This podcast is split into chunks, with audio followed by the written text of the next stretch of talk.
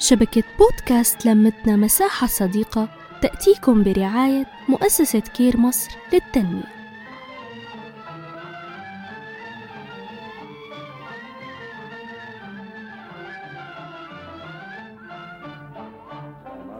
يا صباح الخير والسعادة.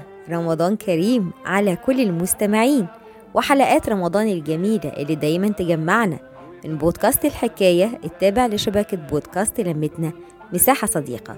بودكاست الحكاية بيقدم لنا أفكار جديدة وطرق أفضل لاستغلال كل شيء متاح قدامنا في رمضان وخصوصا مع غلاء الأسعار ورسالة لكل الستات.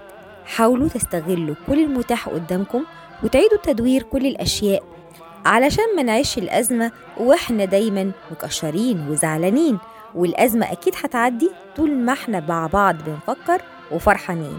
والنهاردة بنفكر معاكم نعمل حاجات مختلفة ونوفر في الطلبات.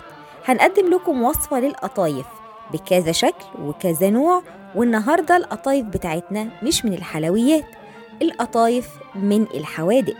والطريقة الأولى بتقول نص كيلو قطايف ربع كيلو لحمة مفرومة ونص بصلة صغيرة مفرومة وملح وفلفل أسود. هنحضر مع بعض إناء ونحط فيه قليل من الزيت ونخليه على النار لحد ما يسخن ونضيف ليه البصل المفرومة. بعد شوية هنقلبها لحد ما يصفر لونها ونضيف ليها اللحم المفروم ونقلبه كويس لحد ما يتشرب المية بتاعته تماما.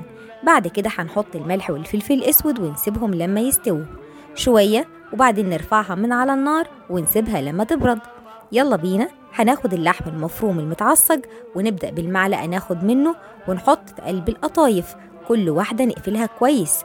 وبعد ما نخلص كل الحاجات نبدأ نحمرها لحد ما يبقى لونها ذهبي وتتقدم في طبق شكله جميل. تحتيه بقدونس ومعاه بطاطس مسلوقة ومهروسة وكمان سلطة خضراء بالهنا والشفا.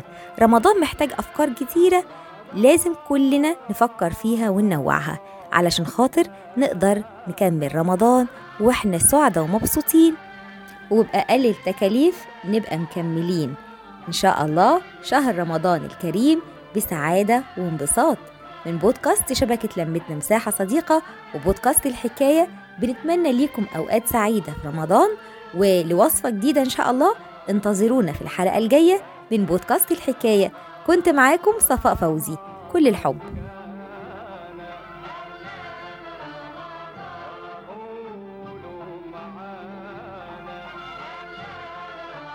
نحكي نتشارك نتواصل.